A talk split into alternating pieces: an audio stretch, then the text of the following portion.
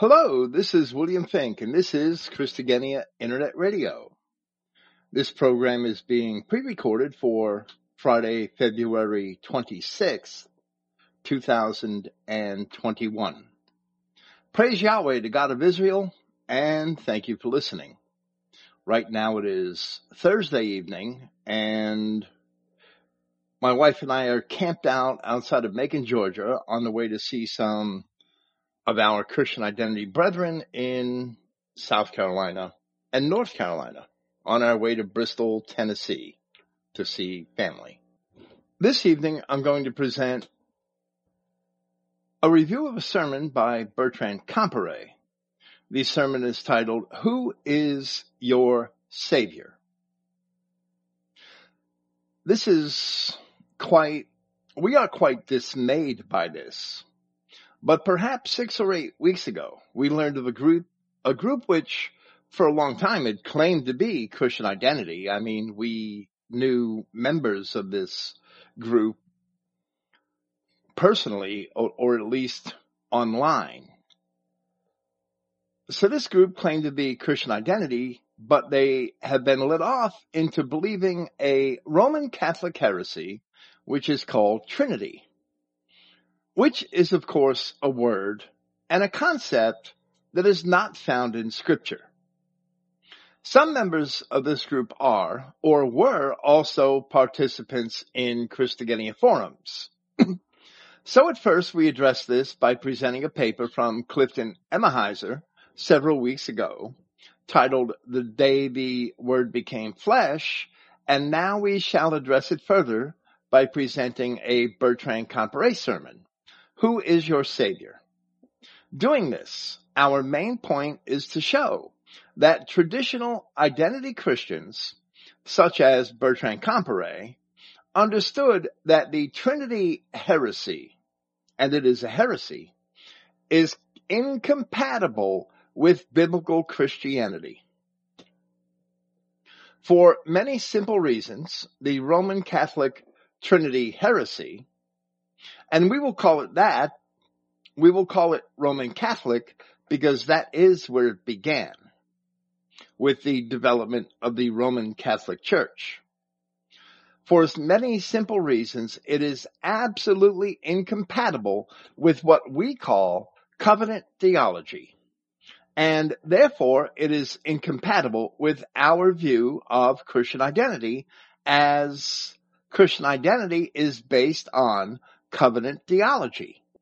It is also idolatry as it forms the one true God into three different persons, perverting the biblical perception of elements of his being into the image of a man.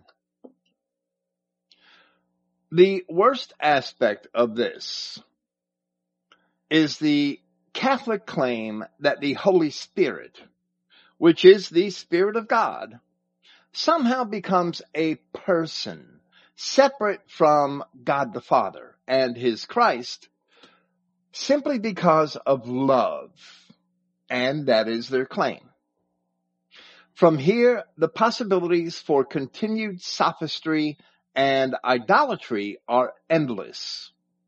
But a critical foundation for understanding both covenant theology and the true nature of Yahshua Christ is understanding is an understanding of the relationship between Yahweh God and the children of Israel, of Israel, excuse me. When Yahweh took the children of Israel to himself as a peculiar people, he was expressing his purpose to keep the promises to Abraham. And at the same time, the collective people of Israel, the nation, was considered his bride, his wife, if you will. Thus we read in Isaiah chapter 54, For thy maker is thine husband. Yahweh of hosts is his name and thy Redeemer, the Holy One of Israel. The God of the whole earth shall he be called. So we see right there in that one passage, and there are many, probably hundreds of other passages that corroborate one aspect of this passage or another, but right there we see that the creator is the same God who considered himself to be the husband of the children of Israel collectively as a nation. And where it says the Lord of hosts is his name, of course the Hebrew says Yahweh of hosts is his name. So the same person or the same entity is creator, husband, Yahweh, and redeemer, and God. While there are many other witnesses to this concept in the Old Testament, this one should suffice here. Being the creator of Israel, Yahweh was also the father. So from that perspective, we read in Isaiah chapter 63, where in a prophetic manner the children of Israel are portrayed as saying, doubtless, doubtless thou art our father, though Abraham be ignorant of us and Israel acknowledges us not. Thou, O Yahweh, O Lord, in the King James Version, O Yahweh, art our Father, our Redeemer, Thy name is from everlasting. How many redeemers can the children of Israel have when they are promised that Yahweh alone is their redeemer? Of course, this portrayal was made of a time future to Isaiah's own, and it depicts the circumstances of the children of Israel in captivity put off from God for their sins, which is the very reason they needed to be redeemed. So Yahweh God is the creator or maker and the father and the husband and the redeemer of Israel. Yet in the gospel accounts, Yahshua Christ was called the creator in the epistles of Paul and the bridegroom and the redeemer of Israel in the Gospels themselves. How could this be? How could this be so if they are separate persons? How could a husband be married by proxy? How can a son have his father's wife? Something for which Paul of Tarsus had condemned a certain Corinthian in 1 Corinthians chapter 5. How can a son die to release his mother from the law of the Father. That essentially the Father only dies by proxy. Where is the authority for any of that in the law? Where is any of that explained in the New Testament? Actually, it is all contrary to the law. And therefore, in the case of Yahweh and Yahshua Christ, the Father and the Son must be one and the same person or one entity, if you will. The putting off or putting away of Israel was described as a divorce in several passages of scripture. Thus we read in Isaiah chapter 50. Thus saith Yahweh, where is the bill of your mother's divorcement, whom I have put away? Or which one of my creditors is it to whom I have sold you? Behold, for your iniquities you have sold yourselves, and for your transgressions is your mother put away. Then again in Jeremiah chapter 33, speaking of Israel and Judah, considerest thou not what this people have spoken, speaking of the enemies of Israel, saying, the two families which Yahweh had chosen, he has even cast them off. Thus they have despised my people, that they should no more be a nation before them the enemies despised the children of Israel because allegorically they believed that their God, Yahweh, cast them off. So they had an opportunity to take advantage of that. The children of Israel, divorced for fornication and adultery, were worthy of death under the law. Yet somehow Yahweh God, the husband, would not slay them. Instead, he had already promised to make a new covenant with them. So we read in the very next verses of that chapter of Jeremiah, Thus saith Yahweh, if my covenant be not with day and night, and if I have not appointed the ordinance of heaven and earth, then will I cast away the seed of Jacob and David my servant, so that I will not take any of his seed to be rulers over the seed of Abraham, Isaac, and Jacob, for I will cause their captivity to return and have mercy on them. So in other words, as long as there are sun and moon, day and night, the ordinance of heaven, the children of Israel will always be Yahweh's people and he will always have mercy on them. Likewise, speaking of the Israelites who were being divorced by Yahweh, in the very description of their being put off in Hosea, we see another promise of future reconciliation in Hosea chapter 2. And I will betroth thee, Yahweh speaking to the children of Israel, and I will betroth thee unto me forever. I will betroth thee unto me in righteousness and in judgment and in loving kindness and in mercies. I will even betroth thee unto me in faithfulness and thou shalt know Yahweh. So if Yahweh promised to betroth Israel to himself forever, how could a son, which is a separate person, fulfill that role? That would be a violation of the law. And that would make Yahweh God himself in Hosea a liar. If the son is not the father, Yahweh God would be a liar in Hosea. The Roman Catholic Trinitarians attempt to get around that by constructing a false Godhead and by claiming that God promised to betroth the children of Israel and Christ as God was the bridegroom. But that's not what the scripture says. Yahweh said Yahweh would betroth the children of Israel, not simply some Godhead that he is only a part of, or that the Father is only a part of, or that Christ is only a part of. That's not what the scripture says. That is sophistry. And it's basically idolatry. Man forming God in an image that man concocts, that man devises or invents or conjures. That's probably a better word. Paul of Tarsus in Romans chapter 7 described how the children of Israel would be freed from their condemnation under the law, which made the way for their being reconciled to Yahweh their God in Christ.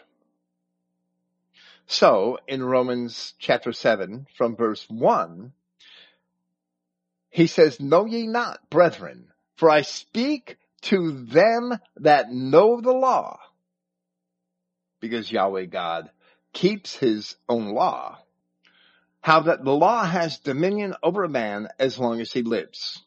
For the woman which has a husband is bound by the law unto her husband so long as he lives. But if the husband be dead, she is loosed from the law of her husband. She is freed from it. So then, if while her husband lives, she be married to another man, she shall be called an adulteress. The children of Israel going off to join themselves to pagan gods and to alien people were caught with another man. But if her husband be dead, she is free from that law so that she is no adulteress, though she be married to another man. Wherefore, my brethren, so this verse, verse four, proves that the first three verses were talking about the children of Israel collectively. Wherefore, my brethren, you also are become dead to the law by the body of Christ. The Christian should understand that the children of Israel should have been slain according to the law. But God chose to die so that they would not be slain. So we should recognize that we should have died instead of Christ and be, consider ourselves dead to the law, as Paul says here. ye also have become dead to the law by the body of Christ, that you should be married to another, even to him who is raised from the dead, that we should bring forth fruit unto God. If Christ is the husband that died to free Israel, the wife, from the law, so that Israel would not be condemned under the law, then Yahshua Christ must be Yahweh God incarnate and not a separate person because it was Yahweh God who had himself declared that he was the husband and that he was the redeemer. Paul of Tarsus also explained that Christ was not a separate person from God, but rather Christ is the image of the person of God. Since God himself is not truly a person. In Hebrews chapter 1 he wrote, as it is translated in the King James Version, that Christ is the brightness of his glory and the express image of his person. And that word is actually hypostasis, which means substance of people. We translate it as person because we being men have no other concept of the being of God who is invisible. And then Paul explains that Christ by himself purged our sins as Yahweh God had promised in that same chapter of Jeremiah, which we have just cited, chapter 33, and I will cleanse them from all their iniquity. Yahweh said, I will cleanse them from all their iniquity. Paul said that Christ by himself purged them of their sins, and I will pardon all their iniquities whereby they have sinned and whereby they have transgressed against me. So Yahshua Christ is Yahweh God incarnate who by himself had kept that promise. By himself. The Catholic Trinitarians endeavor to obfuscate the plain truth of God with an artificial concept of a Godhead, another concept which is not found in scripture. I understand that in the King James Version, the word Godhead appears two or three times, but it doesn't mean what the Roman Catholics say it means. The words translated as Godhead are Theos and Theotes. And they describe what comes from God. Theos is what comes from God, and Theotes is divinity or the state of being God, a state which, of course, only belongs to Yahweh our God. So the Catholic apparatus of a Godhead, into which they attempt to insert three separate persons, is an artificial construct of men. And we do not need this novel word or this novel concept to describe what is or what comes from Yahweh our God.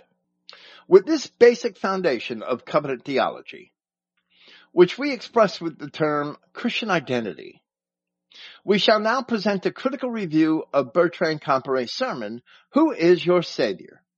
As with nearly all of our sermons by Comparet, this was also originally transcribed by Gene Snyder and then prepared for publication on the internet and edited by Clifton Emahiser.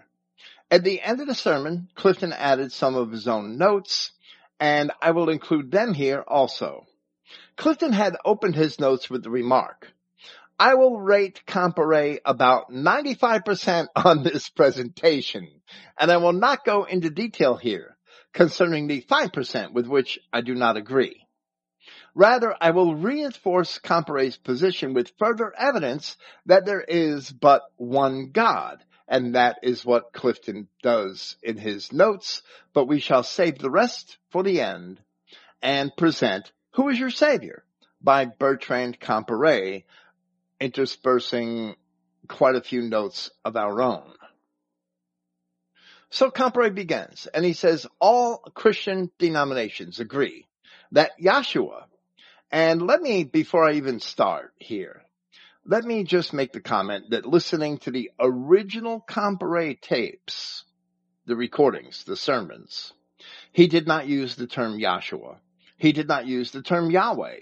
He used the terms Jesus and Lord. Jean Snyder, who was a lifelong friend of Bertrand Comparet's, she took it upon herself when she transcribed Comparet's sermons to exchange the terms Jesus and Lord for Yahshua and Yahweh. So Clifton followed in that when he digitized Jean Snyder's transcriptions. And I will follow it here but it's not original to Comparet. All Christian denominations agree that Yahshua is our Savior. The scriptural authority for this is very clear. 2 Peter chapter 1 verse 11, chapter 2 verse 20, and chapter 3 verse 18 speaks of our Savior, Yahshua. And I will read those passages that they're brief from 2 Peter 1:11 for so an entrance shall be ministered unto you abundantly into the everlasting kingdom of our Lord and Savior, Jesus Christ. Then from chapter 2 verse 20. For if after they have escaped the pollutions of the world, through the knowledge of the Lord and Savior, Jesus Christ, they are again tangled therein and overcome. The later end is worse with them than the beginning. And finally, from chapter 3 verse 18, but grow in grace and in the knowledge of our Lord and Savior, Jesus Christ. To him be glory both now and forever. Amen. Comparet goes on to say, 1 John chapter 4 verse 14 says, And we have seen and do testify that the Father sent the Son to be the Savior of the world. Now, we must hold this in mind, as Comparet will refer to Christ as Savior later on. Now, since John also called Christ the Son sent by the Father, Comparet continues with that theme. Christians also agree that Yahshua is the Son of Yahweh upon good authority. Mark chapter 1 verse 1 reads, the beginning of the gospel of Yahshua, the Son of God. John 134 states, And I saw and bear record that this is the Son of Yahweh. Matthew chapter 3 verse 17 tells us, And lo, a voice from heaven saying, This is my beloved Son in whom I am well pleased. Now that it is established that Christ is the Son as well as the Savior, Comparet describes a third aspect or function of Christ and then a fourth. So he says, at least some of the churches also recognize that Yahshua is our Redeemer, although they haven't any clear idea of what redemption is. When one of your kinsmen sells themselves into slavery because he has a hard turn in life and no other means by which to survive, a brother or a near kinsman can redeem him from slavery, buy him back. As we just read in Isaiah, in Isaiah, I think it was chapter 54, the children of Israel sold themselves into sin. So Yahshua Christ is our Redeemer, buying back the children of Israel from sin. That's how it works. This is also in, in relation to the churches not understanding that Yahshua is our Redeemer. They, they admit it, but they don't really understand why or how. This is also on scriptural authority. Galatians chapter 4 verses 4 and 5 says, But when the fullness of the time was done, Yahweh sent forth his son, made of a woman, made under the law, to redeem them that were under the law, that we might receive the adoption. And of course, that is the position of sons, that we might receive the adoption of sons.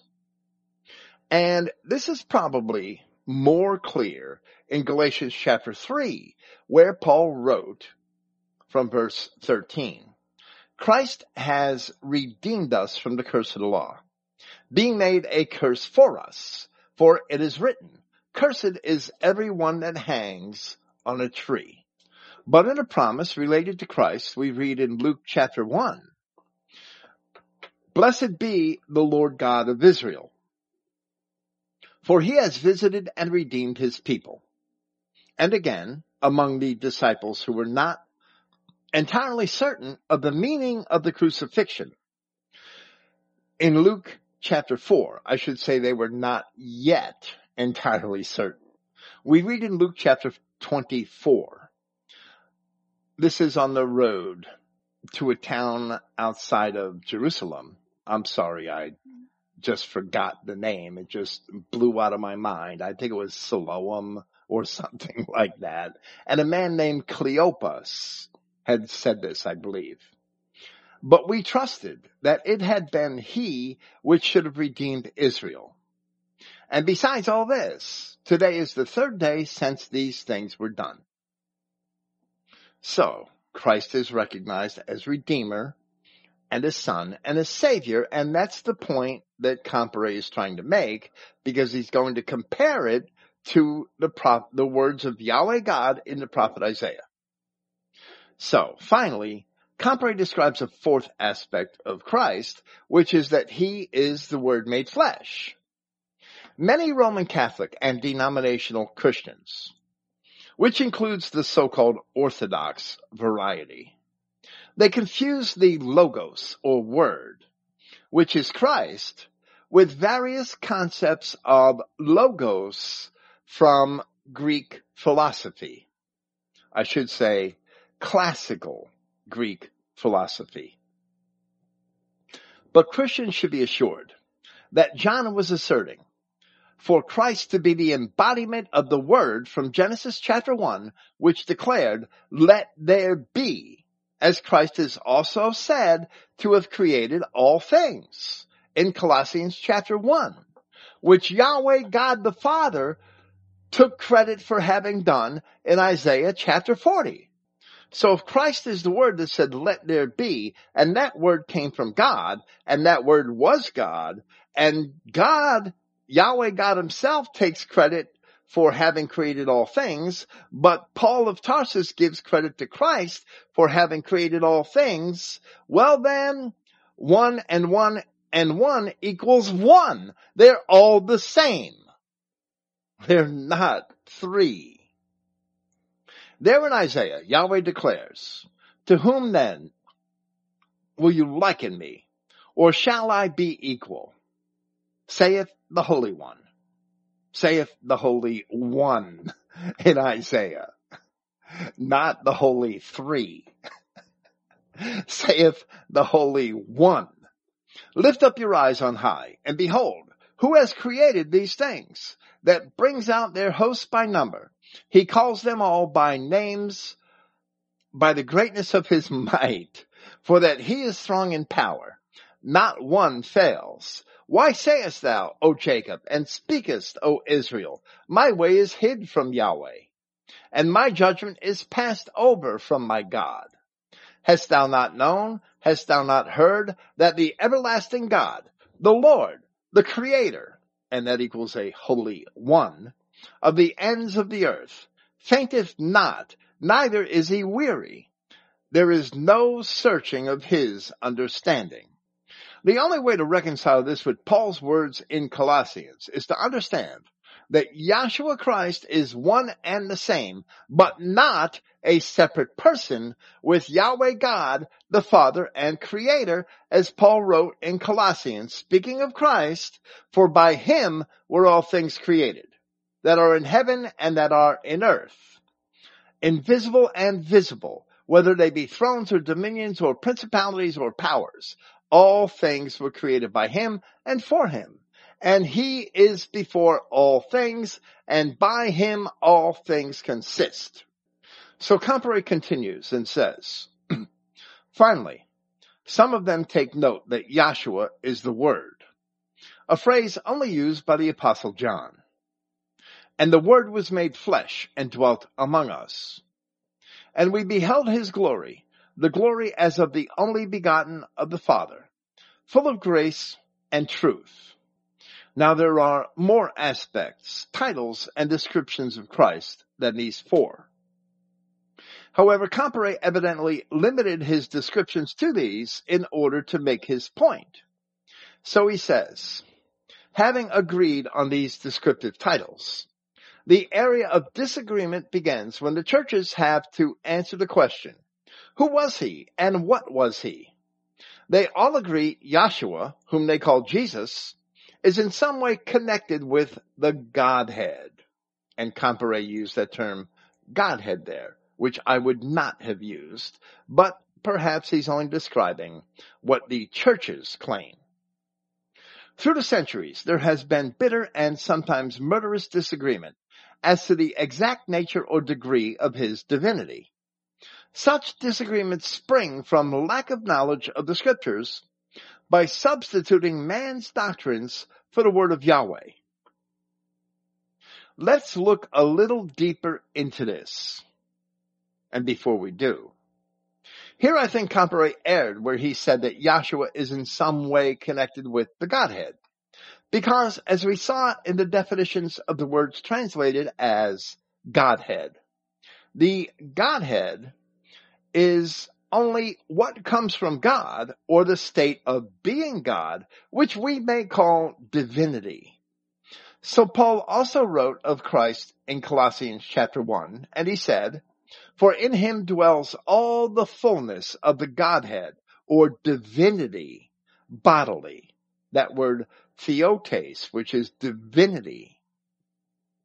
We would translate that to say, for in him dwells all the fullness of the divinity bodily. While the body of Christ was formed after the manner of other men in the womb of his mother, he was a temple or tabernacle for Yahweh God himself, as Yahweh had also promised in Ezekiel chapter 37, where he said, my tabernacle also shall be with them. Yeah, I will be their God and they shall be my people. Christ is that tabernacle of Ezekiel 37 verse 27. So now Comparet rather appropriately asks, have we one God or three? Under the Old Testament, the theologians were familiar with one God because the records and the manuscripts of the scriptures had been fraudulently changed by the priests and scribes.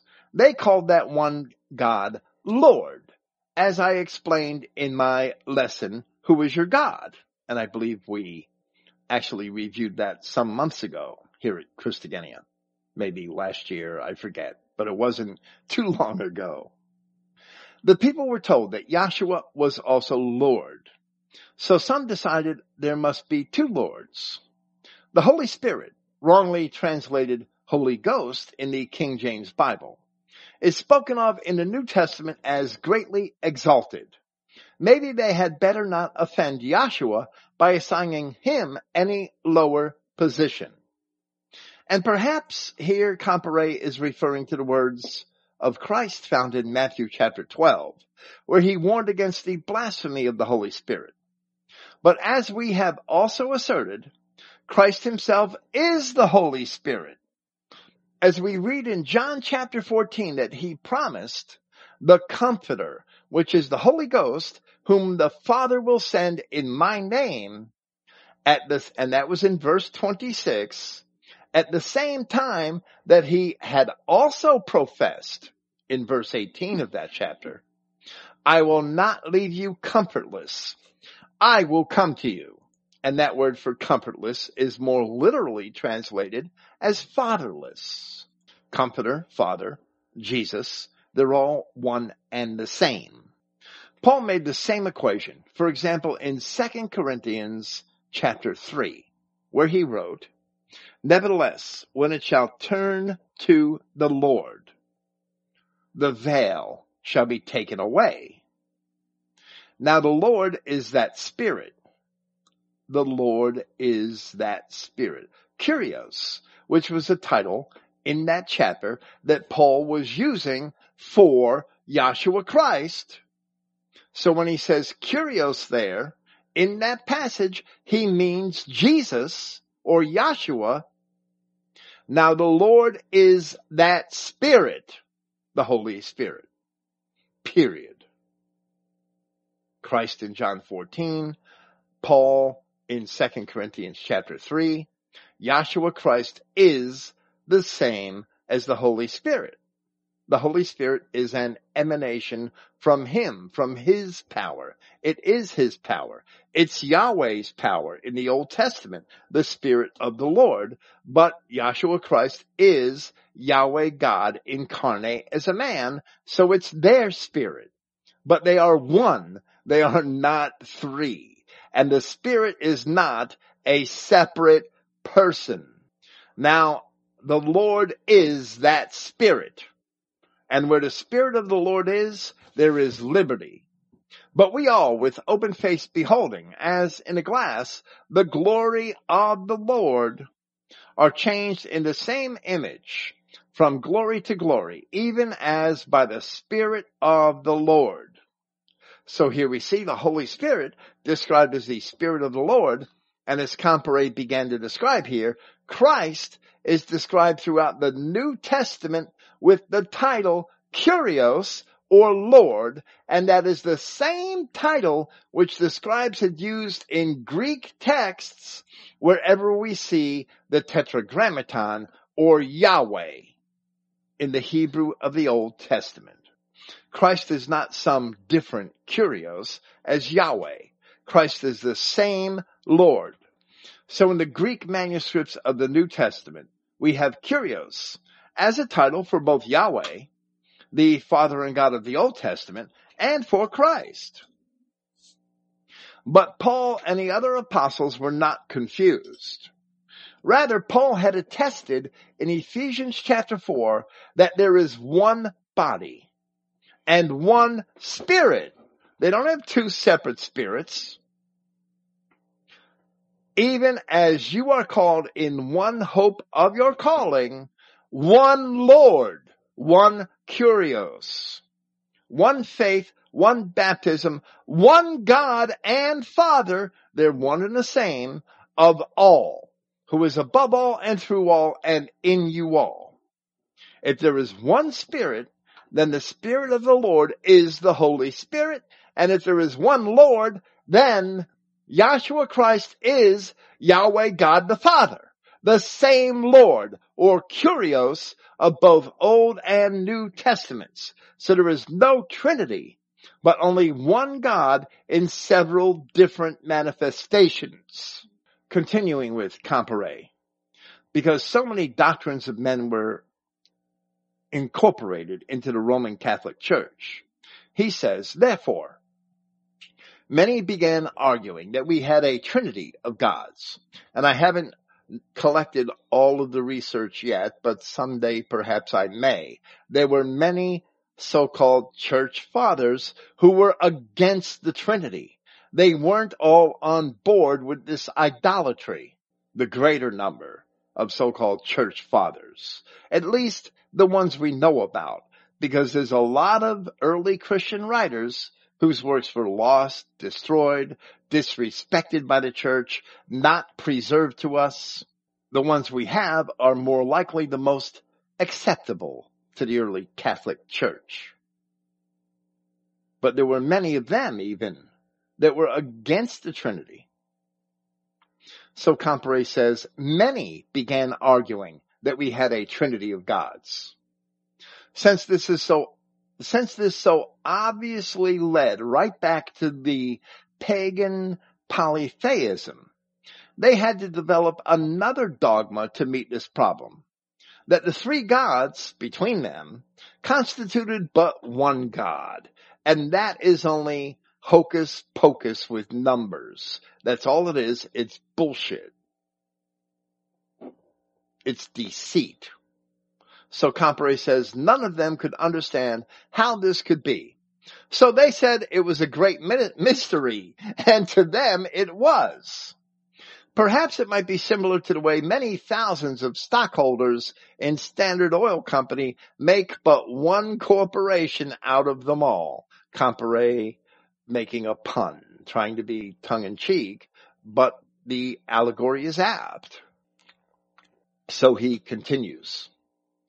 By the fourth century AD, the controversy between the Trinitarians and the believers in one God, and Comparet really does go off the rail here. And, and I will have to address this because I do not agree with it. And this is probably the 5% that Clifton did not agree with because Clifton wrote on Arius and the Arian heresy. So I'll start over and try to make it through the paragraph. By the fourth century AD, the controversy between the Trinitarians and the believers in one God, the later led by Arius, became so bitter that the Emperor Constantine called the Council of Nicaea in 325 AD. Constantine commanded the divided church to settle its controversy. At this council, the Trinitarians outnumbered the Arians.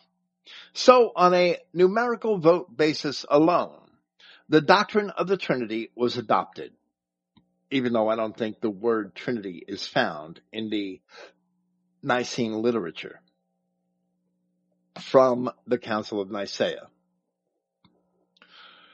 Perhaps some of you are thinking of 1 John chapter 5 verse 7, which reads, For there are three that bear record in heaven. The Father, the Word, and Holy Ghost. And these three are one. This verse wasn't in the original. It was added centuries after John wrote his epistles. None of the early Christian writers quote this verse. It was not cited as authority for the Trinitarian position at the Council of Nicaea. They surely would have triumphantly read it if it had been in existence then. There's a few things for me to address here. Actually, Arius, whose disciples were called Arians, did not believe in one God in the same manner that Christians should, as he did not esteem Christ to be God. So, he wasn't a perfect counterweight to the Trinitarians. Far from it. Arianism believed that Christ was distinct and subordinate to the Father. The first known mention of a Trinity is probably in the writings of Tertullian, whom the Catholic, the Roman Catholic Church had deemed a heretic for many other reasons. But the Roman Catholic Church believes Christ is a separate person from God the Father, who is also a person and separate from the Holy Spirit, which they call a third person of their imaginary Godhead, whereby they claim that the three are one. As we have said, that is a perversion of terms since the words which are translated as Godhead bear no such meaning. The entire dichotomy, the dichotomy between Arius and the Trinitarians. The entire dichotomy is false.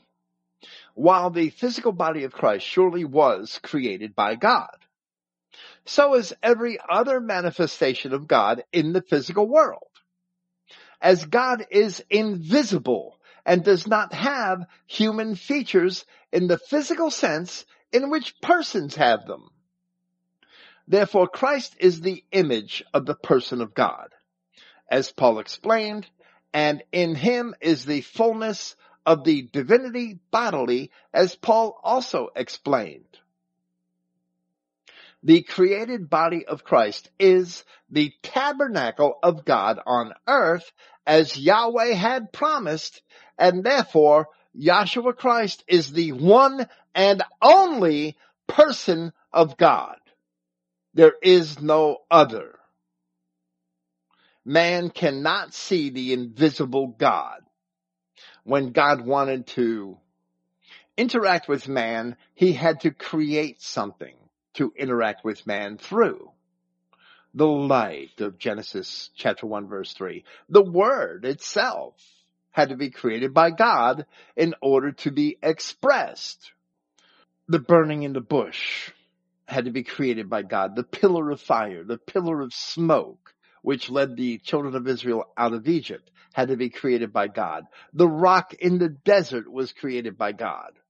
The body of Christ was created by God. An invisible God who doesn't need a, a voice or human features in order to exist. He has to think about it. He must create something in order to communicate with men in the physical world. Whether it's fire or words or sound or voice, it's something created. The body of Christ was created. It's the tabernacle of the eternal God who was not created, who has always existed. At the same time that they were addressing this Arian heresy, which was a heresy, and they understood that. At the same time, there were other philosophers or theologians to satisfy. And it seems that they prevailed. Many early so-called Christian writers were converted from various pagan philosophies. And they did not shed all of their pagan ideas.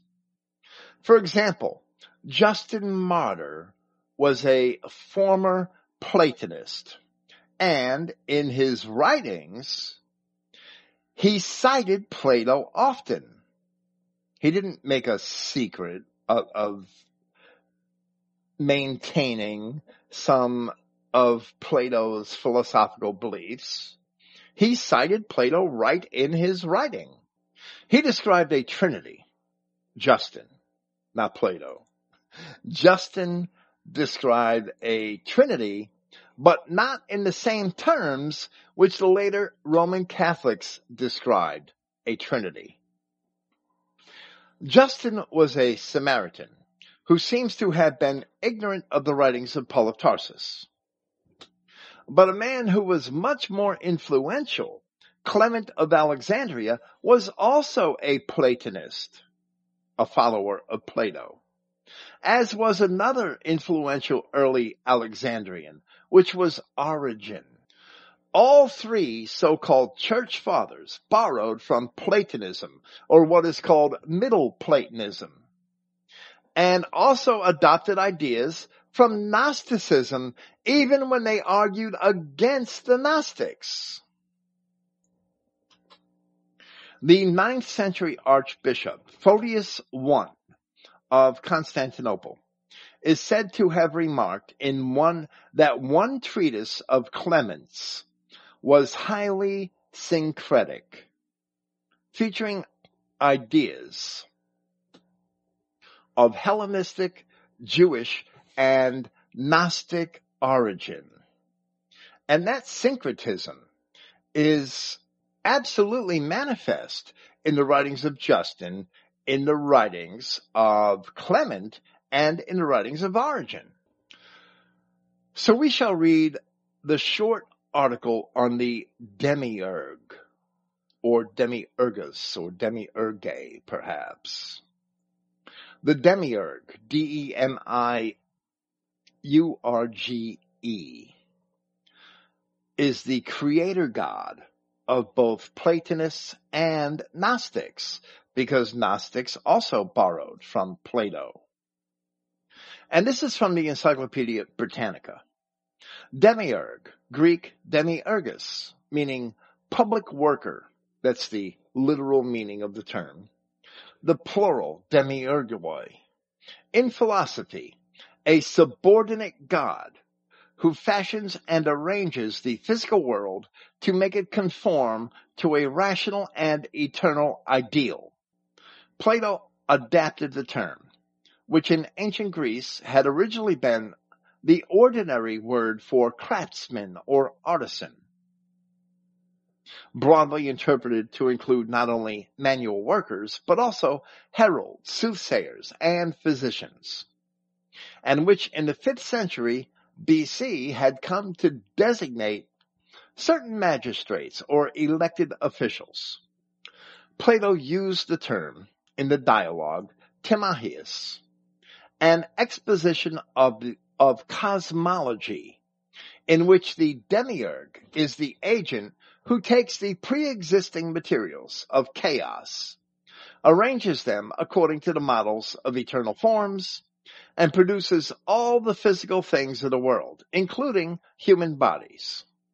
The demiurge is sometimes thought of as the Platonic personification of active reason.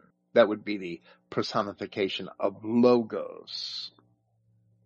The term was later adopted by some of the Gnostics, who in their dualistic worldview saw the demiurge as one of the forces of evil who was responsible for the creation of the despised material world and was wholly alien to the supreme God of goodness. Now in part, we will continue reading on these Gnostics from the New World Encyclopedia. I will have the links to these articles.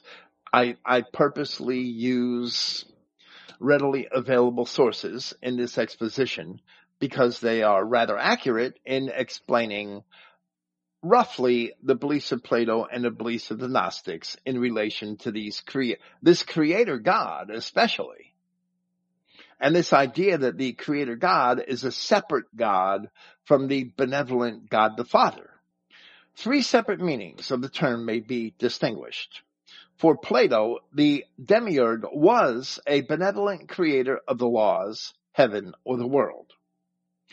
Plotinus identified the demiurge as nous, which is mind, which is similar to, to logos, slightly different.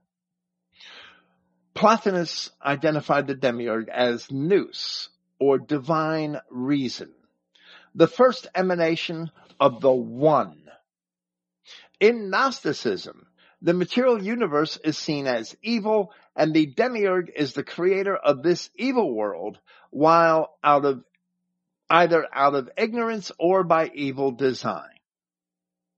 Alternative Gnostic names for the demiurge include Yaldabaoth, Yao or Ya, Yaldabaoth, and several other variants. The Gnostics often identified the demiurge with the Hebrew God Yahweh. Christian opposition to this doctrine was one factor in the, the decision of the church to include the Hebrew scriptures of the Old Testament in the Christian Bible, according to the New World Encyclopedia. I do not really agree with that last comment. The entire meaning of Catholic was the acceptance of both Old and New Testaments, as I've often explained in the past. But a little further on, in that same source, for Neoplatonist writers like Plotinus, the demiurge was not the originator of the universe, but a second creator or cause. The first and highest God is the one, the source or the monad.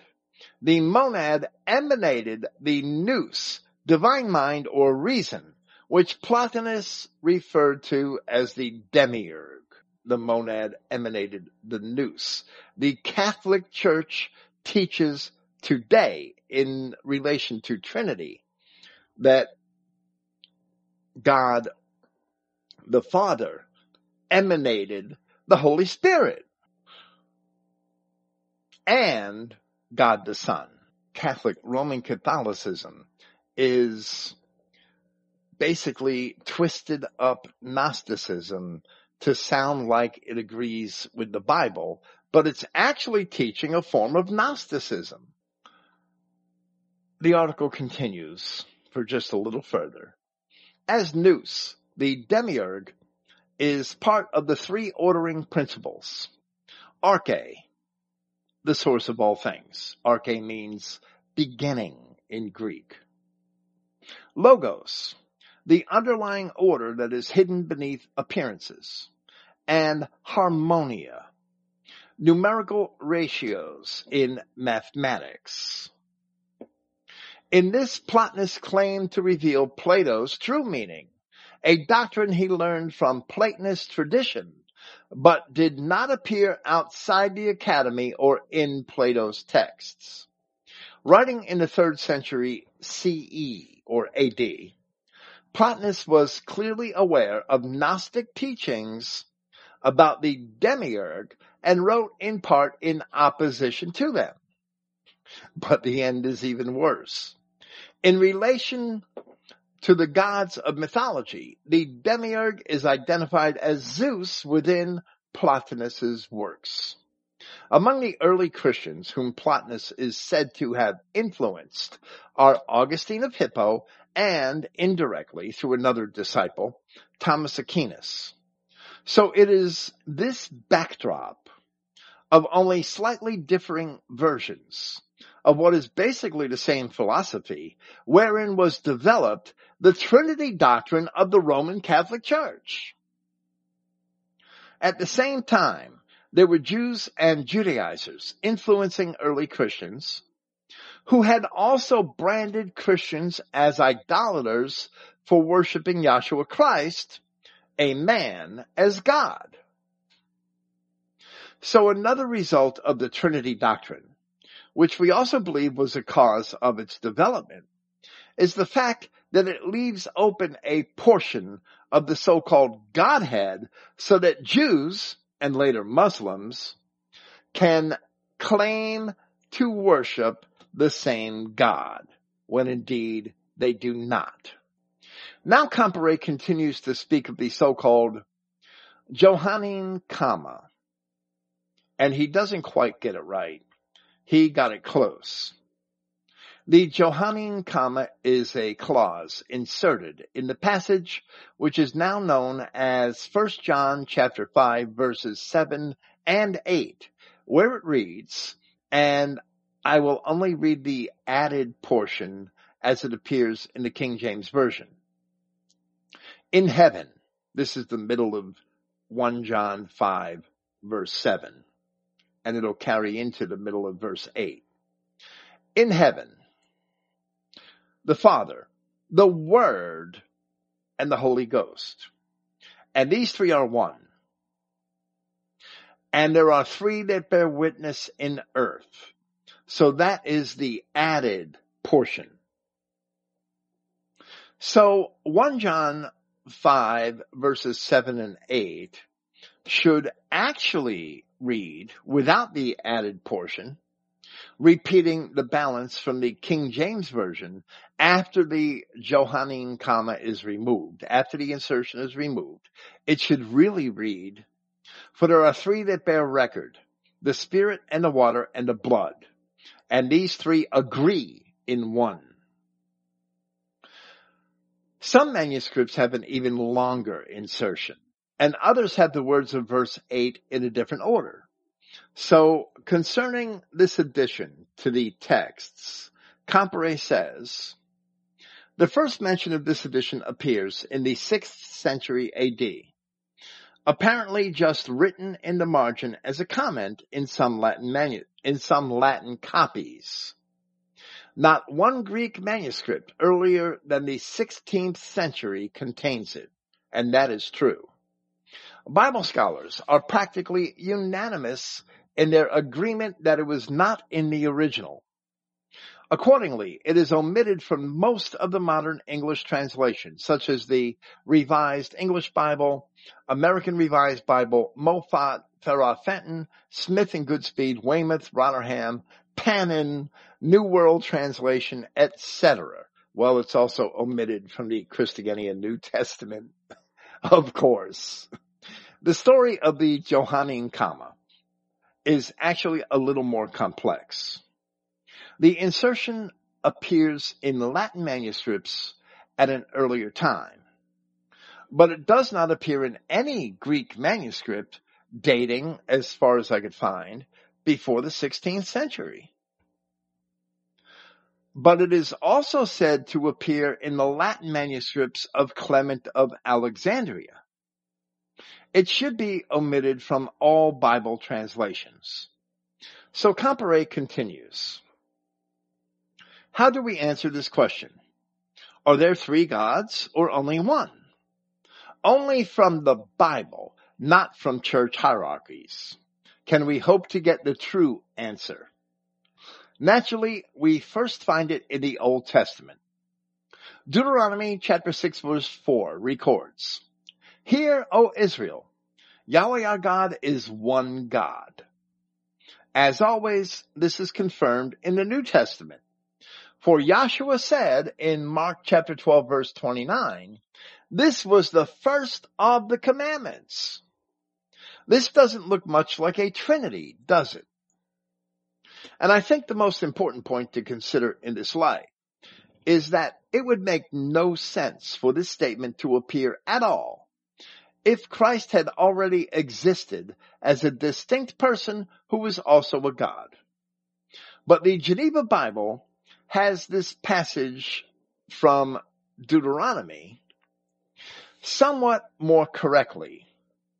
And it reads, Hear, O Israel, the Lord our God is Lord only, or I'm sorry, onely, O-N-E-L-Y.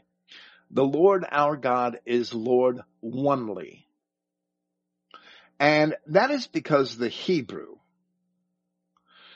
transliterating the important terms so that we understand what it says, it reads, the Hebrew reads, Hear, O Israel, Yahweh our God, Yahweh is one adding the verb is so that it makes sense in English. It says in Hebrew, Hear, O Israel, Yahweh our God, Yahweh, one. So we add that is in English. Yahweh is one so that it makes sense in our language. Comparet continues. I'm sorry. Let's go on a little bit farther. According to the Trinitarians, Yahshua, being the Son, is one of the three gods. What does the Bible say about him? Remember, all the churches agree that Yahshua is the Savior. So let's find out who the Savior is. We find it first in Isaiah chapter 43, verses 10 and 11. Ye are my witnesses, saith Yahweh, my servant whom I have chosen that ye may know and believe me and understand that I am he. Before me there was no God formed, neither shall be after me. So no other gods in the Godhead were formed after Yahweh. He is the only God. So if Christ is God, he's not a God which emanated from God. He's not a God that was formed after God. He must be Yahweh. I, even I am Yahweh. And beside me, there is no Savior. Comparet says, and some of those remarks were my insertions, of course. Yahweh's Bible is always consistent. In Hosea chapter 13 verse 4, we find, Yet I am Yahweh thy God from the land of Egypt, and thou shalt know no God but me, for there is no Savior besides me. Comparet says, Old Testament? Certainly, but listen to the New Testament. 1 Timothy chapter 1 verse 1 begins, Paul, an apostle of Yahshua, by the commandment of Yahweh, or God in the Greek, our Savior and Lord Yahshua Christ, which is our hope. In my opinion, the phrase God our Savior and Lord Yahshua Christ and all similar constructions are Hebrew parallelisms. Yahshua Christ is Lord, God, and Savior. Comparet continues. In 1 Timothy chapter 2 verse 3, Paul says, For this is good and acceptable in the sight of Yahweh or God, our Savior. But Paul isn't the only one who says this. Jude 25 says, To the only wise God, our Savior, be glory and majesty, dominion and power, both now and forever. We see that Yahweh is our Savior, and in Isaiah chapter 43, 11, he says, besides me, there is no Savior. Therefore, since the churches agree that Yahshua is our Savior, he must be Yahweh himself. This should not surprise anybody. It shouldn't surprise any Christian. Only a Jew would be offended. Comparet goes on to cite Isaiah 7:14. Isaiah prophesied it. Therefore Yahweh himself shall give you a sign. Behold, a virgin shall conceive and bear a son and shall call his name Emmanuel, which means God with us or God is with us is how I would translate that. This passage was cited in reference to Christ in Matthew chapter 1 verse 23. Behold, a virgin shall be with child and shall bring forth a son and they shall call his name Emmanuel, which being interpreted is God with us. So Comparet goes on to cite another passage from Isaiah. Isaiah 9 6 makes it unmistakably clear. For unto us a child is born. Unto us a son is given and the government shall be upon his shoulders. And his name shall be called Wonderful, Counselor, the Mighty Yahweh, or the Mighty God, the Everlasting Father, the Prince of Peace. Now, Isaiah chapter 9 verse 6 may be a subject of controversy, where the Septuagint version of the passage is quite different. However, the Dead Sea Scrolls, which very often agree with the Septuagint rather than the Masoretic text, actually agree with the Masoretic text for this passage of Isaiah. So we have reason to reject the Septuagint version. Continuing with Comparet, he says, the churches also agree that Yahshua is our Redeemer. But who is the Redeemer? Isaiah chapter 43 verse 14 speaks of Yahweh, your Redeemer, the Holy One of Israel. Isaiah 44 6 continues, Thus saith Yahweh, the King of Israel and his Redeemer. Isaiah 48 17 records, Thus saith Yahweh, thy Redeemer, the Holy One of Israel. I am Yahweh your, your God again, we see that Yahshua must necessarily be Yahweh himself, for it is Yahweh who is our Redeemer. Then the Apostle John calls Yahshua the Word. Who is the Word? John chapter 1 verses 1 and 3 tells us, In the beginning was the Word, and the Word was with God, and the Word was God. Now, this Word was not as I've said, the logos of the later Neoplatonists like Plotinus. Rather, Christ being the Word made flesh is that, is the same as that God who spoke at the beginning saying, let there be as all things were made by Christ. So once again, Christ is Yahweh God who made all things. There is no room in this for a separate and distinct person who also holds the title of God. So Comparet returns to the New Testament and he says, Yahweh, or I'm sorry, Yahshua confirms this in John chapter 8 verse 19. If you had known me, you should have known my father also. No man could say that. Only Christ could say that because he is his father. In John chapter 10 verse 30, Yahshua says, I and my father are one. John 12:45 continues, He that sees me sees him that sent me. In John chapter 14 verses 6 through 9 we read, Jesus saith unto him, I am the way, the truth, and the life.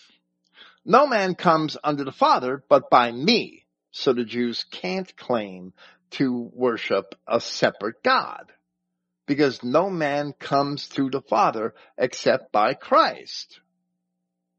If ye had known me, you should have known my Father also. And from henceforth you know him and have seen him.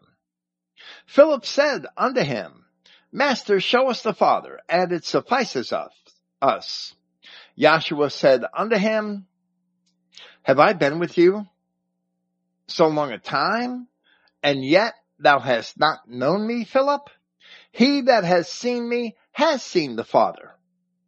And the very next thing which Yahshua said to Philip, Comparet omits here.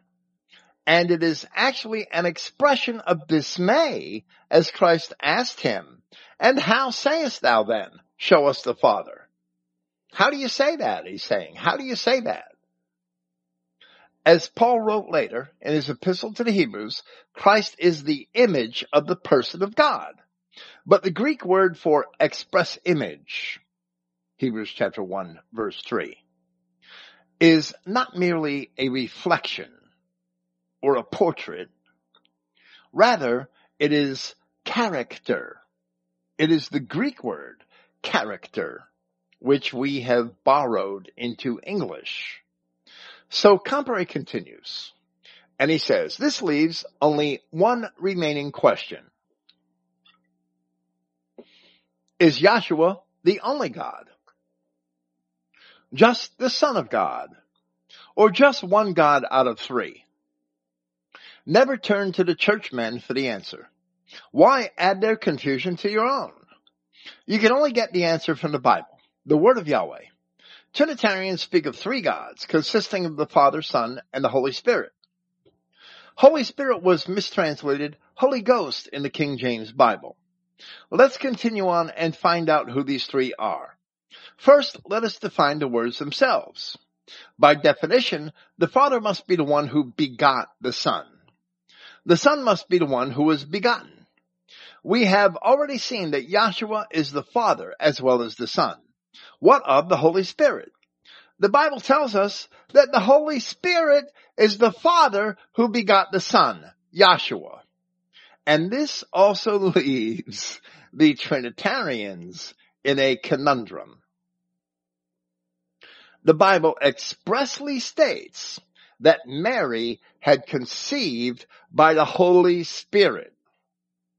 So how could Yahweh God be the Father?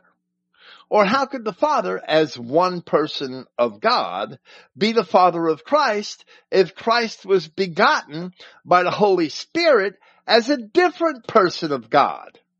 And then, as the Roman Catholics assert, how could the Holy Spirit form a person emanating from Christ if Christ was actually fathered by the Holy Spirit? That's what they say, that the Holy Spirit emanates from the Son. But in the gospel it's very clear that the Son emanated from the Holy Spirit. We have a conflict here. At the website, catholiceducation.org, we read the following, in part. The Father is from no one. The Son is from the Father only. Well, that that's um, news to the writers of the gospel. That's news to Matthew and Luke, who said that the Son is of the Holy Spirit, and the Catholics say the Son is from the Father only, and the Holy Spirit is from both the Father and the Son equally. But the Son came from the Holy Spirit. Okay, I know that the Catholics are confused. And they've concocted all this bullshit because that's really what it is. It's just a, a false paradigm. The whole thing is a house of cards when you compare it to the scripture.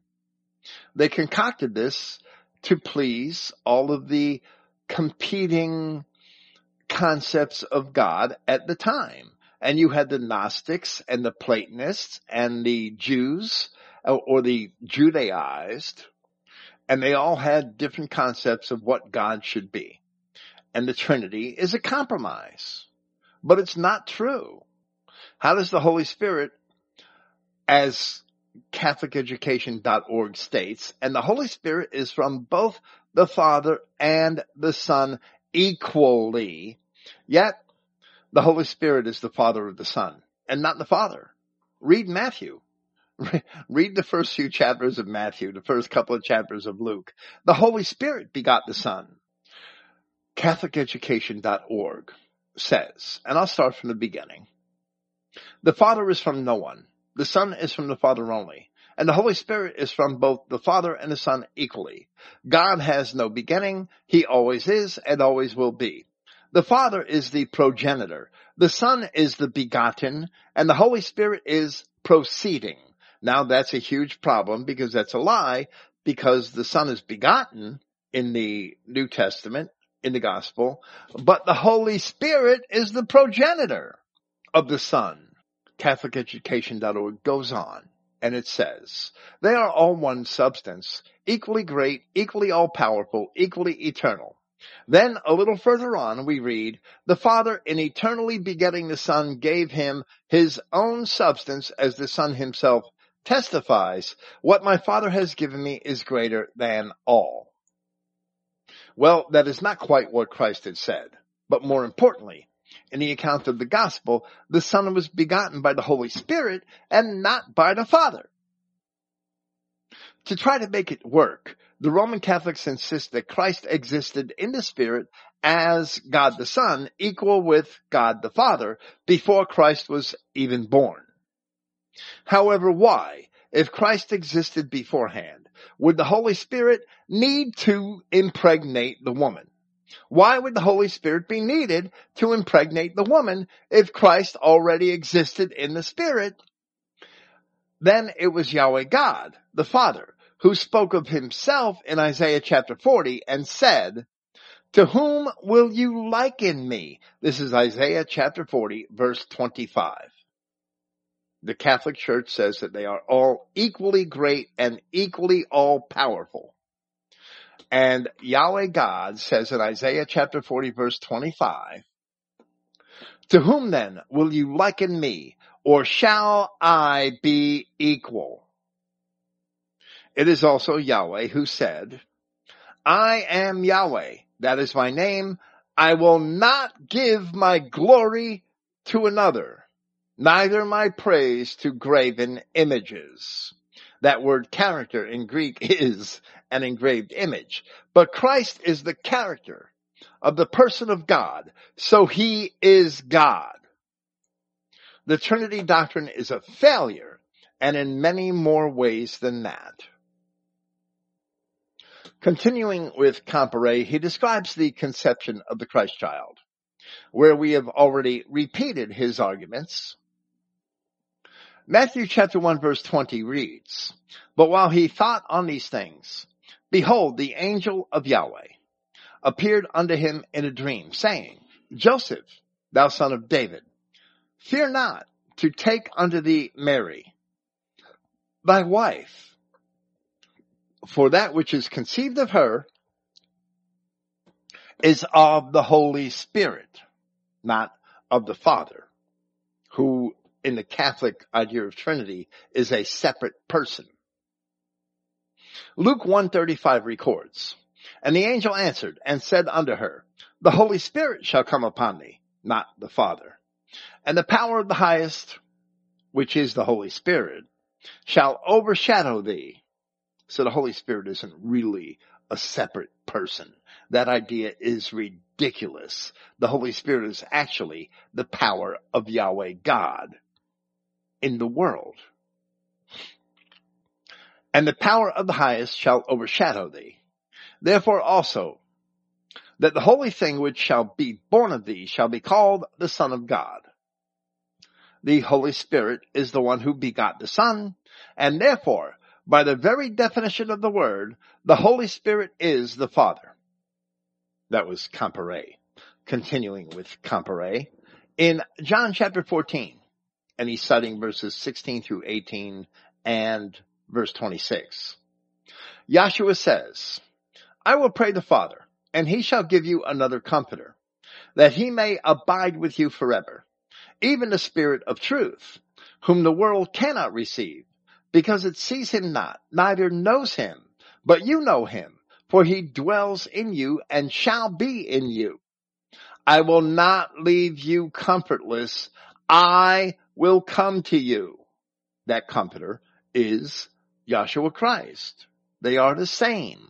But the Comforter, which is the Holy Spirit, whom the Father will send in my name, he shall teach you all things and bring all things to your remembrance whatsoever I have said unto you. So now Comparet appropriately concludes. Note this. The Comforter whom the Father will send is the Holy Spirit.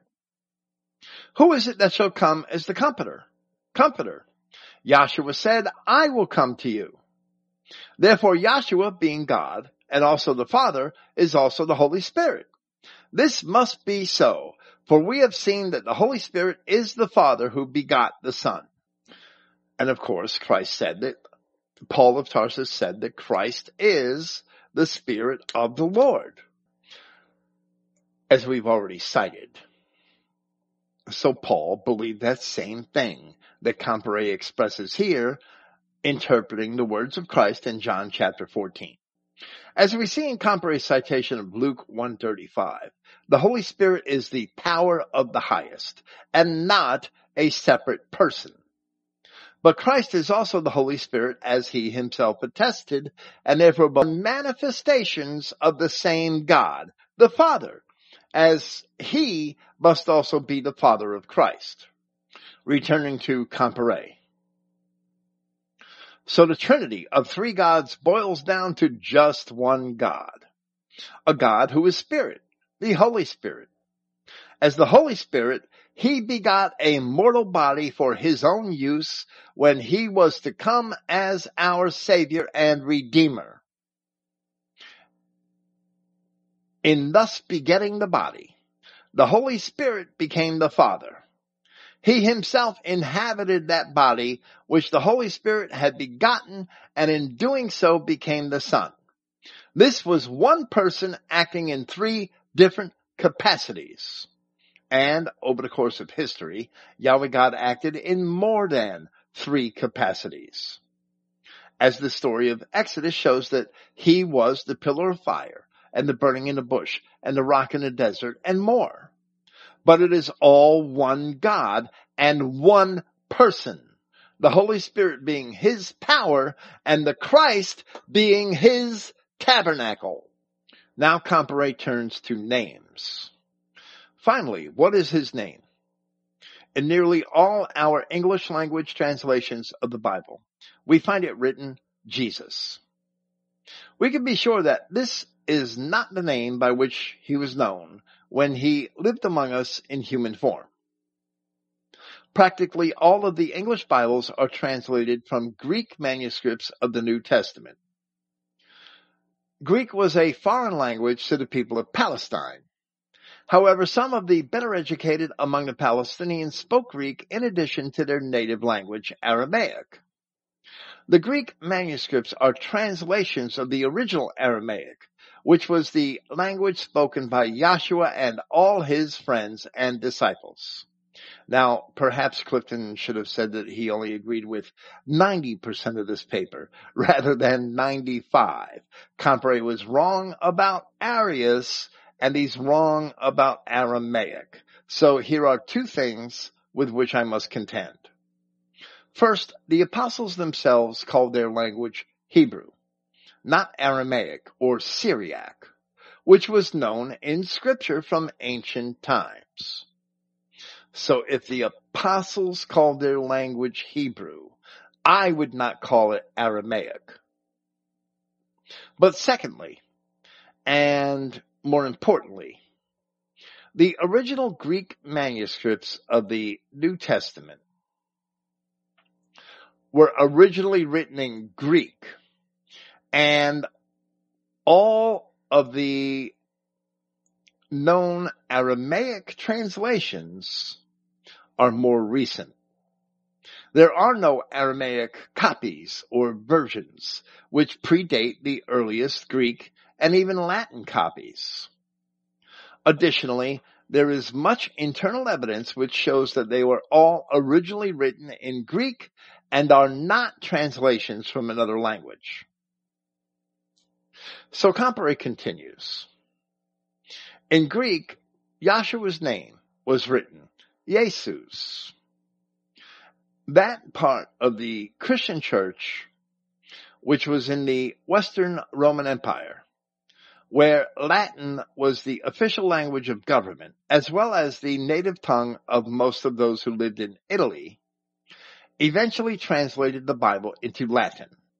The translations that were made by Jerome, about 400 AD, became the official translation of the Roman Catholic Church. That's the Vulgate, and that's true. But there were Latin translations of Greek New Testament scriptures and perhaps some Greek Old Testament scriptures from a time long before Jerome. But very, very few of them survive because Jerome's edition became favored by the Roman Church. So the text is called, it's loosely referred to as Old Latin.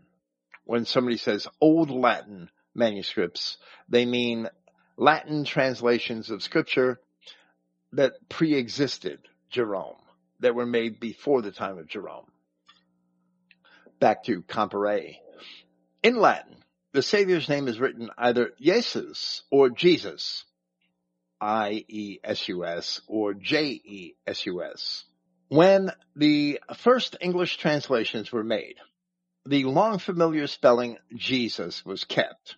Comparet noted that it was pronounced Jesus in Latin, and that is correct. It wasn't pronounced Jesus in Latin.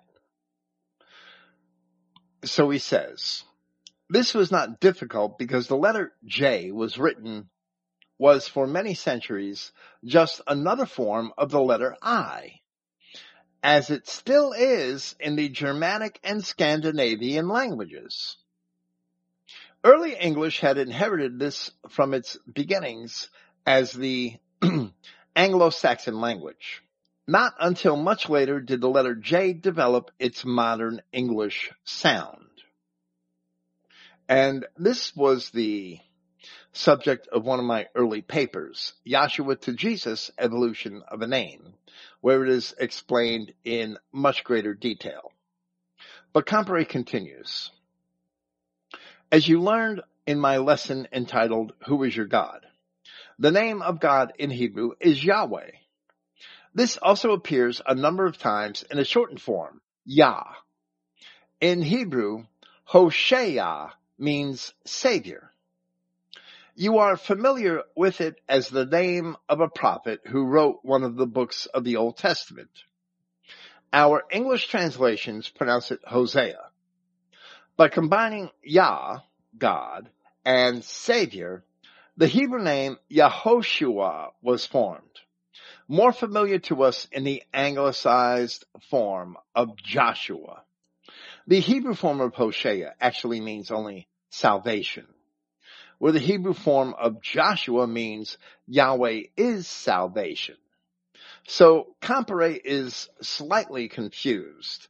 I would not add Yah to Hosea.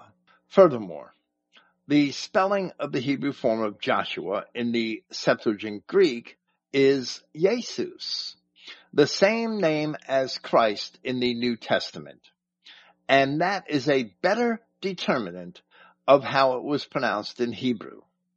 I would reject Yehoshua. Again continuing with Comparet. It's the stem, shua, which is related to the concept of saving. There is every reason to believe this was the name of our Savior. He did not come, I'm sorry, he did come in the name of the Father, Yah, the shortened form of Yahweh, with the further statement that Yah was Savior, Yah, Shua. We don't need the Ho in there that we see in Hosea. We note that Yahshua said in John 5:43, I am come in my Father's name. When Yahshua entered the city of Jerusalem on his last visit there, which led to his crucifixion, the people greeted him with joyous enthusiasm, as recorded in Matthew 21 9. And the multitudes that went before and that followed cried, saying, Hosanna to the son of David. Blessed is he that cometh in the name of Yahweh. Hosanna in the highest.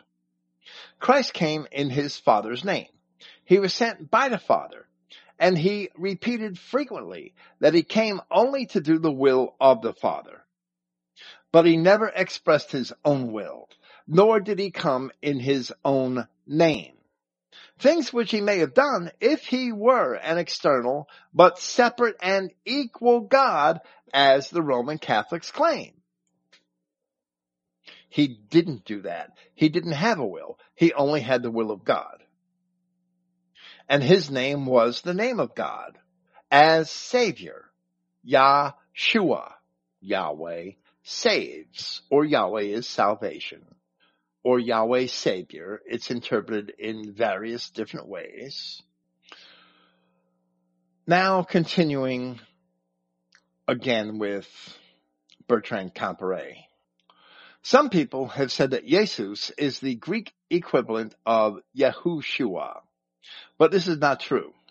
The Greek equivalent or translation of Yah Savior would be Yah Soter, and, and that's not really true either. In all cases where the translators took Hebrew or Aramaic names and tried to roughly translate them with Greek letters, they bungled the job very badly.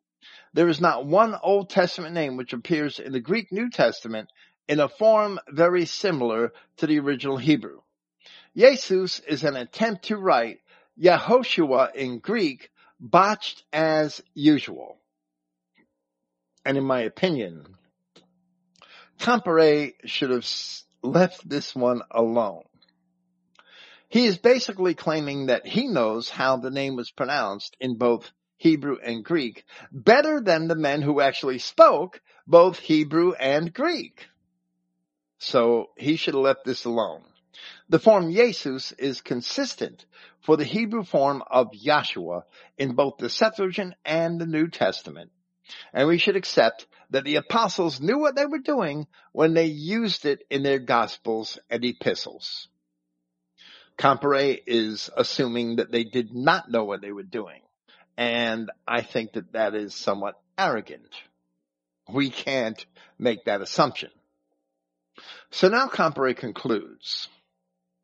To sum it all up, the Bible clearly proves that our Savior, Yahshua the Christ, was Yahweh. We should probably say is Yahweh, because Yahshua Christ is not was. Yahweh had taken human form in order to make the sacrifice for our sins on the cross. He is the Father, Son, and the Holy Spirit. Even his name in Hebrew and Aramaic proclaims that he was Yahweh, God the Savior. Remember that Yahshua told his disciples, he that has seen me has seen the Father. Yahshua will soon return to reign as King of Kings then we too will be able to see the Father. And of course, with this we must agree. But to settle some other contentions concerning the nature of God in the Old Testament, we will share the notes which Clifton Emahiser had added to the end of the sermon, as Clifton saw that the same subject needed to be addressed. And he said, Many are confused with the Hebrew term Elohim, believing that it is always plural. Now, that is true for the many pagan gods.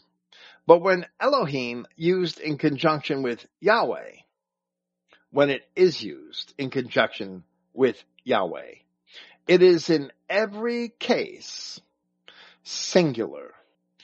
These are the grammatical rules for the Hebrew explained by Michael H.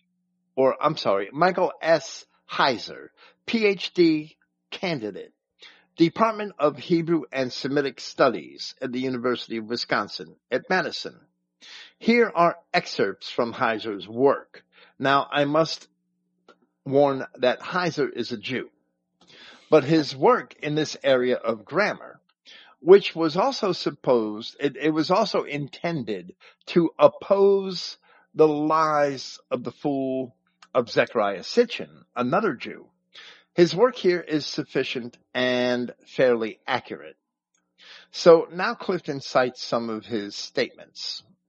The word Elohim can mean either plural gods or singular God. Now, anybody that picks up a Bible and a Strong's Concordance should be able to figure out what Heiser writes here. There's nothing really special about it. But Clifton, I guess, decided to provide someone who supposedly has credentials in the study of Hebrew rather than do it himself, which is fine. That's fine in this case. So Heiser says, the word Elohim can mean either plural gods or singular God or God as a proper name. The meaning of any occurrence of Elohim must be discerned in three ways. One, grammatical indications elsewhere in the text that help to determine if a singular or plural meaning is meant. Two, grammatical rules in Hebrew that are true in the language as a whole. And three, historical or logical context. Now, I would not say God is a, said a title, then I would agree. Nevertheless, he continues, Michael Heiser, to continue, what I am saying is that by itself, the word Elohim is ambiguous in meaning. And that is true because you don't know if it refers to one God, many gods, as are all words to some extent. It needs to be put into a sentence. And then he makes a parenthetical remark. I hope I don't have to define sentence.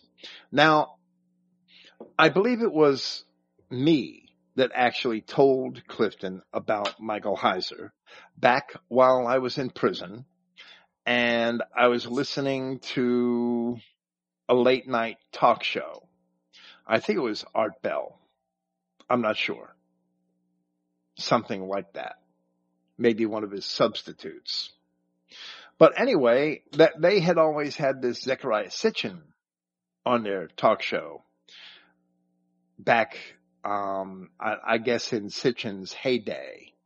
And Zecharia Sitchin was always claiming that the Elohim in Genesis chapter 1, Genesis chapter 2 was actually a multitude of gods creating men. And of course, that is a lie. And Sitchin was taking advantage of this plural form of Elohim to sell his lie. So Heiser was actually countering, and he even mentions him here, Heiser was countering this nonsense from Zecharia Sitchin. But what Heiser is saying here, even though he was a PhD candidate, what he's saying here can be figured out by anyone with a King James Version Bible and a Strong's Concordance. That this grammar determines that the way that the word is being used. Now an interlinear Hebrew Bible would help, of course, because then you could actually see the forms of each verb.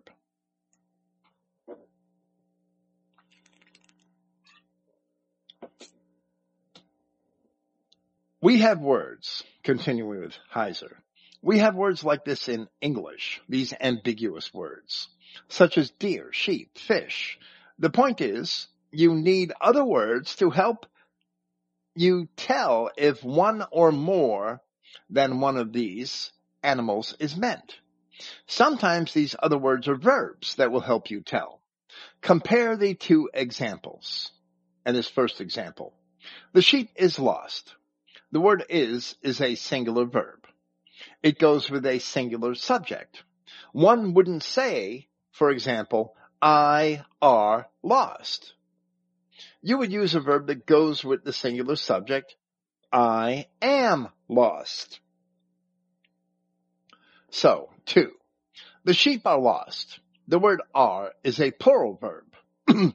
Again, another word next to our noun sheep tells us in this case that plural sheep are meant.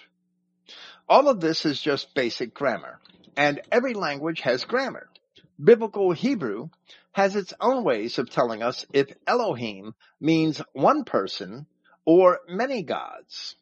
It matches the noun Elohim to singular or plural verbs or with singular or plural pronouns. To use sheep again as an example, those sheep are white. The word those is what's called a demonstrative pronoun. It automatically tells us that sheep in this sentence is meant to be understood as a plural. Otherwise you would say the sheep is white. So he gives examples from scripture to show that the Elohim of Genesis chapter 1 and other passages is singular or plural. And he says, example number one, Genesis chapter 1 verse 1. In the verse below, the noun Elohim should be translated as singular because the verb with which it goes, it's the subject of the verb, in the sentence is singular. In the beginning, God created the heaven and the earth. He has the Hebrew form of the verb bara, which is a third person masculine singular form. In the beginning, God, Elohim, created the heaven and the earth. If the verb were plural, then we would be grammatically forced to translate. In the beginning, the gods created the heaven and the earth. Grammar tells us which it is, singular or plural. Clifton tells us Heiser next cites his example too.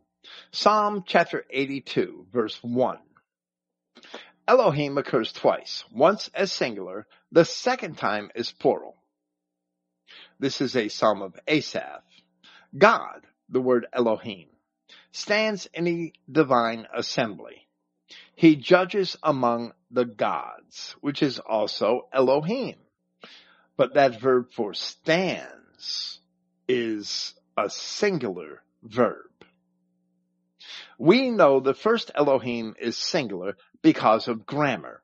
It is coupled with a singular verb. That verb stands.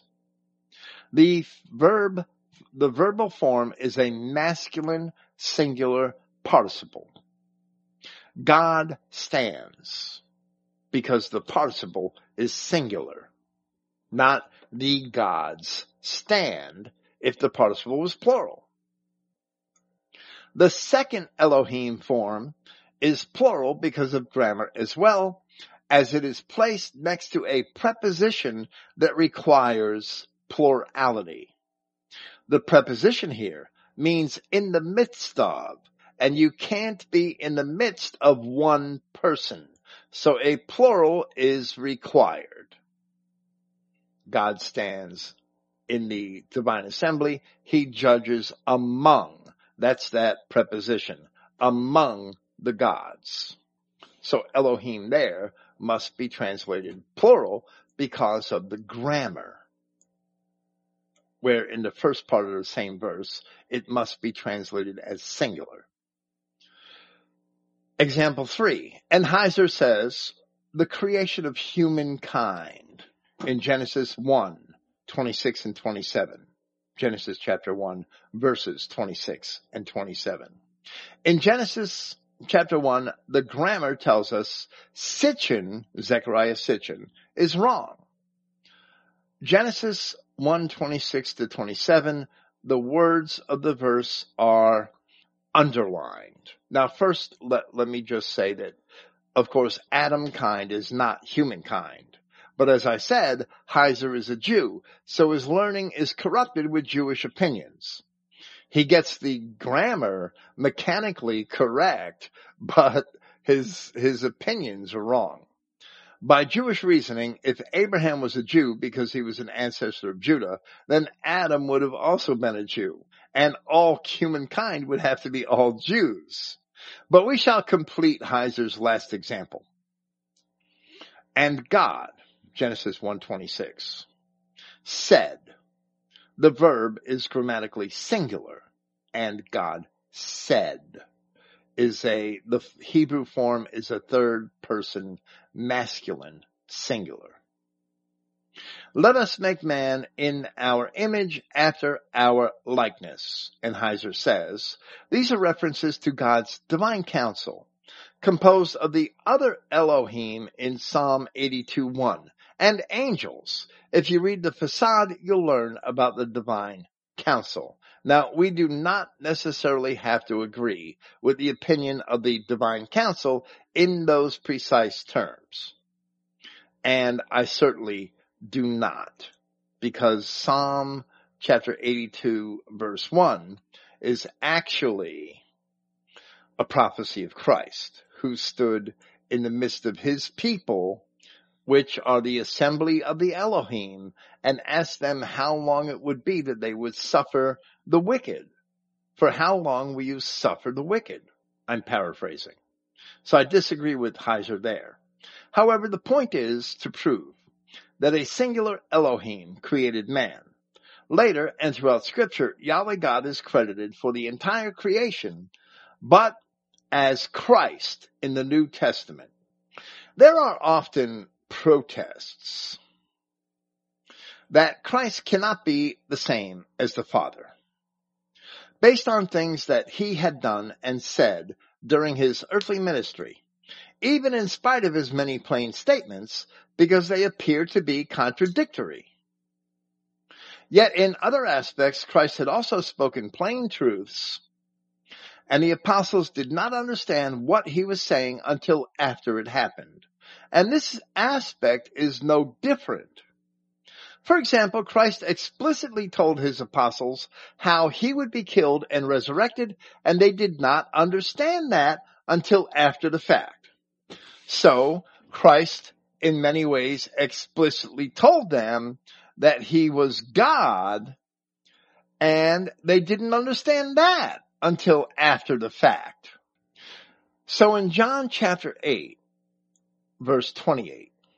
Christ himself had told his adversaries that once they crucified him, it would be revealed that he is God, where we read in the King James Version. Then said Jesus unto them, When you have lifted up the Son of Man, then shall you know that I am he, and that I do nothing of myself, but as my father had taught me, I speak these things. And he that sent me is with me. The father has not left me alone, for I do always those, th- those things that please him. As he spoke these words, many believed on him. Where Christ said, then you shall know that I am he, he was making a direct reference to the passages in Isaiah concerning the Redeemer. From Isaiah chapter 41 verse 4. Who has wrought and done it, calling the generations from the beginning? I Yahweh, the first and the last, I am He. And again from Isaiah chapter 43, Ye are my witnesses, saith Yahweh, and my servant whom I have chosen, that you may know and believe me and understand that I am he.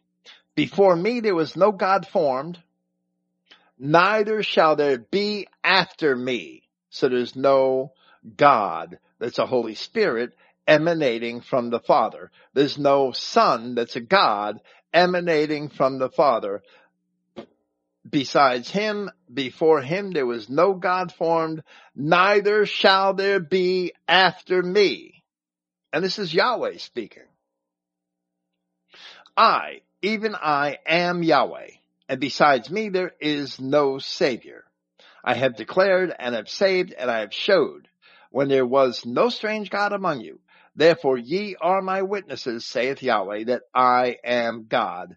Yeah, before the day was before the coming of Christ, before the day was, I am He. And that's what Christ said.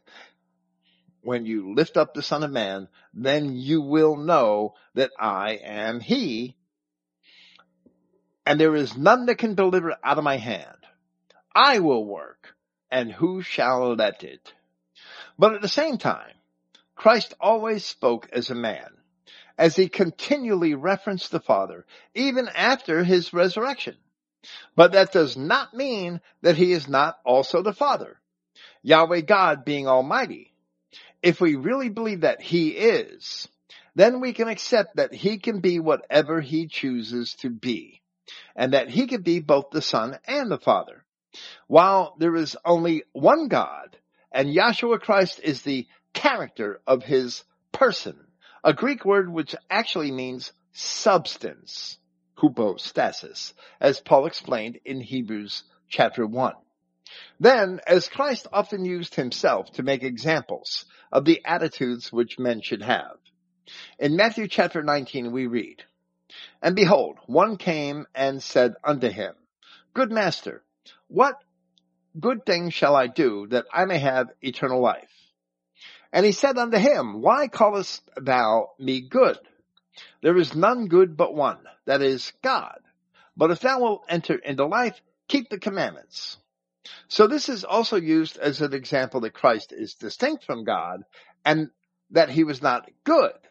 However, it is only an example that Christ did not want to be worshiped as a man because the scripture says in the 143rd Psalm, which Paul cited in Romans chapter 3, that in thy sight shall no man living be justified. But as we see in John chapter 20, the fact of the resurrection is indeed the revelation that Christ is God. So in John chapter 20 verse 28 we read, And Thomas answered and said unto him, My Lord and my God. Jesus said to him, Thomas, because thou hast seen me, thou hast believed. Thou hast believed what? That Yahshua Christ is God. That he is Yahweh God. Thomas didn't think that that meant that he was part of a trinity. And Christ wasn't saying that. Christ simply said, Thomas, because thou hast seen me, thou hast believed. Blessed are they that have not seen and yet have believed. So we also read in Matthew chapter 28 after his resurrection. Then the eleven disciples went away into Galilee, into a mountain where Jesus had appointed them. And when they saw him, they worshipped him, but some doubted. Sadly, some of his people still doubt it is very clear after the resurrection is revealed the fact that he is God. Another example of Christ speaking from the perspective of a man is found in John chapter 17, where we read, I have glorified thee on the earth. I have finished the work which thou gavest me to do. Christ is making a prayer addressing Yahweh, God the Father. And now, O Father, glorify thou me with thine own self, with the glory which I had with thee before the world was. Christ being the lamb slain from the foundation of the world, as it is professed in the revelation. This only refers to the foreknowledge of God, that he would enter his own creation. We cannot interpret John 17 verse 5 in a manner in which it conflicts with Isaiah chapter 42 verse 8, where we read, in a prophecy of the gospel itself, if you want to read the entire passage, I am Yahweh. That is my name. My glory will I not give to another. My glory will I not give to another. Christ saying, O Father, glorify thou me with thine own self with the glory which I had with thee before the world was. Yahweh saying in Isaiah, with my glory will I not give to another, neither my praise to graven images. They must be one and the same. They can't be two separate gods. So in Revelation chapter 3, Christ had called himself the beginning of the creation of God. Yet the beginning of the creation of Yahweh, so far as it is illustrated in scripture, is not some other God called the Son, but rather the very beginning of the creation of God, the first thing that God created on the earth is the light of Genesis chapter 1 verse 3. That light is the light come into the world, which is the introduction of Yahweh, the invisible God, into the physical world as Yahshua Christ. The account of the creation in scripture is not meant to be a scientific treatise, but rather it is written in a way so as to attest to the truths later revealed in the gospel and in revelation of Christ. When John said that Christ was the light come into the world, he was referring to that light in Genesis chapter 1 verse 3, which man had never seen before Christ came into the world, the beginning of the creation of God. I'm not done with Trinity, I'm sure, but I'm done for this evening. Thank you for listening. Praise Yahweh, the God of Israel, the God of Israel, the one and only God of Israel, Yahshua Christ, and good night.